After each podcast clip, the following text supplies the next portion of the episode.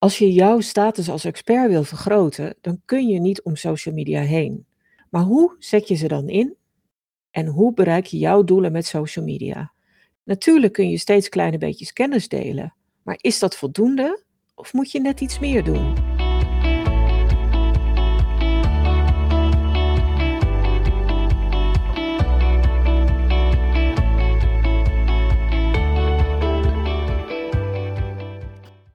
Als je social media wilt inzetten om je expertise te tonen aan een groter publiek, dan moet je eigenlijk met twee elementen rekening houden. Het eerste element is natuurlijk wat je daar doet op social media. De berichten die je zelf deelt en de manier waarop je op anderen reageert. Het tweede element betreft je social media account zelf. Wat vertellen die nou precies over je expertise? En zijn ze nog wel helemaal up-to-date? Beide onderwerpen adresseren in één podcast, dat is een beetje veel van het goede. Dus de social media accounts en hoe je die optimaliseert, dat is een onderwerp van de volgende podcast, nummer 45. En in deze podcast wil ik me helemaal richten op de inhoud. Wat doe je op social media? En hoe gebruik je die acties om je expertstatus te vergroten en om beter zichtbaar te worden als expert? Ik gaf het net eigenlijk al een beetje aan. Het bestaat uit twee dingen: de berichten die je zelf deelt en je reacties op anderen. En om met dat laatste te beginnen, want het wordt nog wel eens onderschat, maar je reacties zijn net zo belangrijk als de berichten die je deelt. Allereerst omdat ze het algoritme beïnvloeden. Op het moment dat jij reageert, worden jouw berichten ook over het algemeen zichtbaarder voor anderen maar ook omdat je met je reacties gewoon extra zichtbaar wordt. Jouw reactie wordt weer gezien door ten eerste de mensen die je al kennen, maar ten tweede ook door hun connecties en door hun netwerk. Hoe reageer je dan? Het kan eigenlijk op heel veel verschillende manieren. Je kunt natuurlijk vakinhoudelijk reageren. Op het moment dat je ziet dat iemand ergens mee worstelt, een vraag heeft, een probleem heeft, of nou ja, iets deelt waarop jij een goed antwoord zou kunnen hebben, dan kun je natuurlijk vakinhoudelijk reageren met een tip, met een ervaring of een oplossing. Je kunt ook sociaal reageren. Mensen feliciteren of aanmoedigen met iets positiefs wat ze meegemaakt hebben. Of je kunt je steun uitdrukken als ze in zwaar weer verkeren.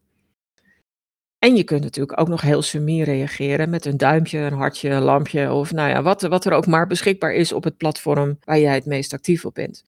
En het mooie is eigenlijk dat je uh, het meeste effect hebt als je dit alle drie doet. Dus probeer te voorkomen dat je alleen maar op die uh, emoticons uh, drukt als reactie. Dat is wel aardig, maar het stelt niet zo heel veel voor. Probeer ook juist als mens sociaal te reageren. En probeer ook heel goed vakinhoudelijk te reageren.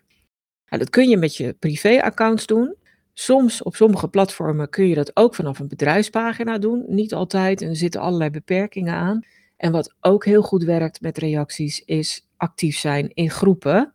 Mits die groep natuurlijk actief is. Want als die dat niet is, dan zal je reactie ook niet heel veel zoden aan het tijk zetten. Dus ga je groepen inzetten, selecteer ze dan heel zorgvuldig en kies die groepen waar veel gebeurt en waar interacties ook echt zijn. Want er zijn veel social media groepen waar helaas alleen maar berichten gepost worden, waar eigenlijk nooit iemand op reageert. Dan is iedereen in die groep alleen maar aan het zenden. Ja, en dan zal jouw reactie waarschijnlijk ook niet heel erg opgemerkt worden. Dus dat zijn uiteindelijk vijf manieren waarop je met reacties je expertstatus al, of je naamsbekendheid, je merk al kunt laten zien. Maar dan je berichten zelf die starten altijd met je doelen. En nou hoor ik experts, ondernemers, bedrijven heel vaak zeggen dat ze hun naamsbekendheid willen vergroten en hun expertstatus willen opbouwen. Dat is hun doel, zeggen ze. Ze willen gezien of gekend worden als kennisleider of thoughtleader. Maar dan zeg ik altijd: wacht even, dat is echt veel te breed en daardoor ook te vaag om als doel te kunnen dienen. En bovendien willen de meesten in je vakgebieden hetzelfde. Dus waar ben jij dan anders in? Hoe kun je je doel verder aanscherpen? En één manier om dat te doen is om je af te vragen wat die expertstatus uiteindelijk voor je moet doen. Wat wil je ermee bereiken? Wil je jezelf verder in de markt zetten als spreker? Wil je een boek of een businessboek schrijven en dat uh, aan de man brengen, zodat mensen dat zien? Wil je meer trainingen geven? Wil je bepaalde producten of diensten verkopen? Kijk wat die expertstatus, die bekendheid van je expertise in dat opzicht moet doen, want dan kun je je doel in principe al heel erg goed aanscherpen. En een paar voorbeelden daarvan. Stel je wil, je wil een, een boek schrijven, een managementboek of een, of een businessboek. Dan is het handig om een niche in je vakgebied te kiezen. Want een te breed onderwerp voor een zakelijk boek, dat uh, zorgt alleen maar voor een naslagwerk en niet voor een businessboek dat mensen ook echt gaan lezen. En aflevering 42 uit de Content podcast, die ging daar al over. Als je vakmatige boeken wil schrijven, kies dan deelproblemen. En op het moment dat je een deelprobleem aanpakt, kun je waarschijnlijk ook je expertdoel al veel verder aanscherpen en verbeteren. Dat geldt in feite ook voor sprekers zijn. Scherp ook dan je onderwerp echt heel goed aan, zodat je uitgesproken kunt zijn. En dat uitgesproken zijn, dat komt later nog even terug in deze podcast, want er speelt nog iets anders mee. Trainen. Stel je wilt trainingen verkopen en jezelf verder in de markt zetten als trainer. Hoe vertaal je jouw expertise dan naar bijzondere handvatten die in een training thuis horen? En wat geef je weg in je content en wat zit er in je betaalde trainingen? En als je je die vraag gaat stellen, dan kun je in principe je doelen op social media ook al verder afbakenen. En dat geldt helemaal als je producten of diensten wil verkopen. Dat kan heel goed in het verlengde van de kennis die je deelt in je content. Maar het moet en het kan ook omdat je expert content op social media ervoor zorgt dat je bezoekers naar je site trekt. En die bezoekers die gaan vervolgens op je site, als het goed is, als je het goed hebt ingericht, bepaalde dingen doen.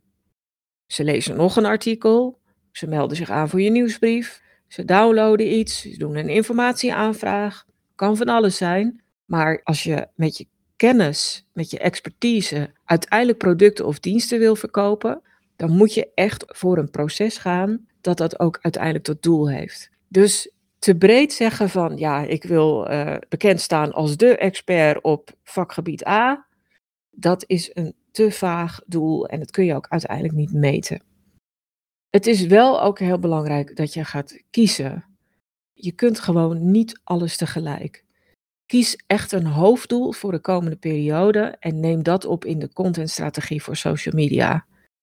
Bedenk of het moet draaien om een boek, of het moet draaien om spreker zijn, of het moet draaien om trainingen, of het moet draaien om verkopen van producten of diensten.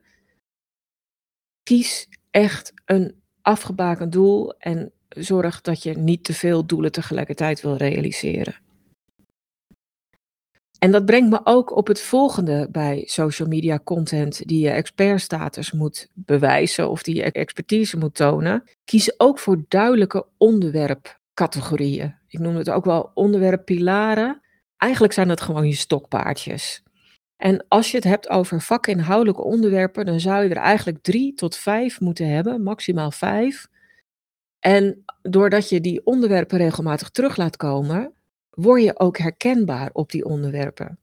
En dan moet je er wel voor zorgen dat bijna al die onderwerpen, of allemaal, ook een duidelijke link hebben met je commerciële aanbod. Dus weer ga je weer terug naar dat ene doel wat je had. Hoe kun je die onderwerpen goed toespitsen, maar ook heel duidelijk linken met het uiteindelijke doel dat je hebt. Of dat nou het boek is, spreker zijn, trainingen, dingen verkopen op je website, leads realiseren.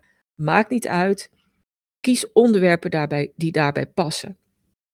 Vind je dat lastig? Ik heb ook een online masterclass over dit onderwerp. Helemaal over contentstrategie voor social media. Die gaat uitgebreid in op het kiezen van onderwerpcategorieën die aansluiten bij je doelen. En die je helpen om keuzes te maken in de platformen die je inzet, de boodschappen die je inzet en de formats die je gebruikt. De link naar die masterclass vind je uiteraard in de show notes. Maar dat terzijde. Dus je onderwerpcategorieën en de keuzes die je daarin maakt zijn in geval belangrijk.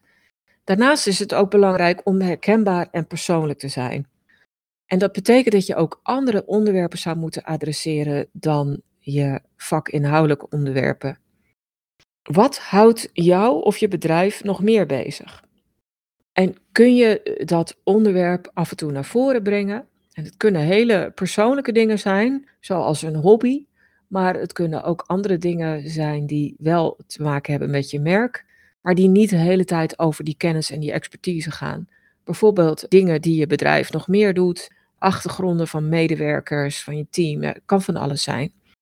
En vooral op de meer persoonlijke social media accounts is dat heel erg belangrijk. En dan, ja, dan denk dan aan LinkedIn profielen, Facebook profielen, maar ook aan andere social media accounts die de naam van een mens dragen. Of dat nou op Twitter, Instagram, Clubhouse of TikTok is, maakt niet uit. Wees herkenbaar en persoonlijk op de meer persoonlijke social media accounts. Ja, wat doe je dan met die bedrijfspagina's die je vaak ook hebt? Denk aan bedrijfspagina's op Facebook en LinkedIn. Ook daar kun je best persoonlijk zijn. Waarschijnlijk geef je er dan wel een lichte draai aan en, en zou je dat ook moeten doen, want daar kun je niet vanuit de ik-persoon praten. Behalve als je bedrijfspagina ook een persoonlijke naam draagt, omdat je onderneming een persoonlijke naam draagt. Maar bij veel bedrijfspagina's is dat toch een wat meer abstracte bedrijfsnaam die daarboven staat. Dus dan kun je niet vanuit de ik-persoon spreken. En je kunt ook op bedrijfspagina's heel goed het accent veel meer leggen op inhoudelijke kennis dan in privéprofielen doet. Maar toch is het belangrijk om daar ook een bepaald karakter te tonen. Een karakter dat voortvloeit uit je merkwaarde. Dat kun je doen in je teksten, de manier waarop je teksten formuleert, je toonzetting. Dat kun je doen met visuals, of dat nou gifjes, uh, beeld of video is.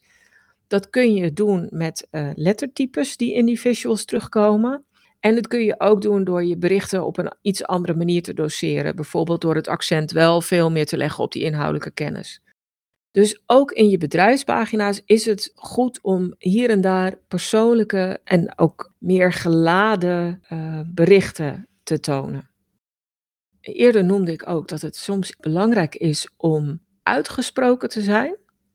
En dat geldt zeker als je als kennisleider of thoughtleader gezien wil worden, eigenlijk de, de expert plus in je vakgebied, dan heb je een nieuwe eigen invalshoek nodig. In de marketingliteratuur over thought leadership noemen ze dat een novel point of view. Ik noem het even hier je eigen invalshoek, die nieuw is ten opzichte van wat andere experts doen. Dus nieuwe data, eigen ervaringen of een eigen mening die net even anders is dan wat andere experts in je vakgebied zeggen, maar die natuurlijk wel onderbouwd is.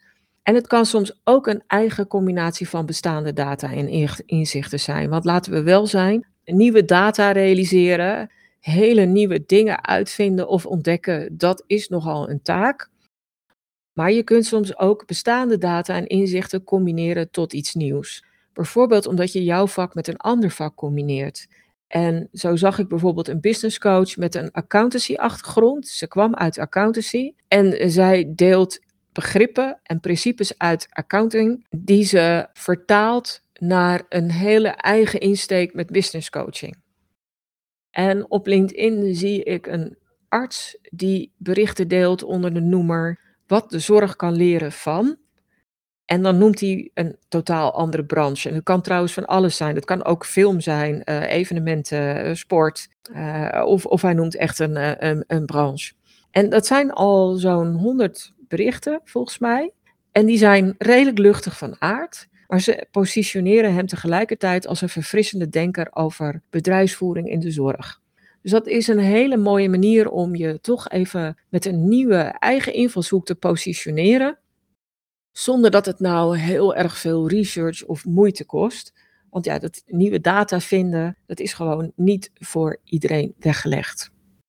Dus als ik het samenvat en je wil je expertise tonen op social media, dan heb je verschillende instrumenten die je kunt inzetten. Je kunt reageren op anderen.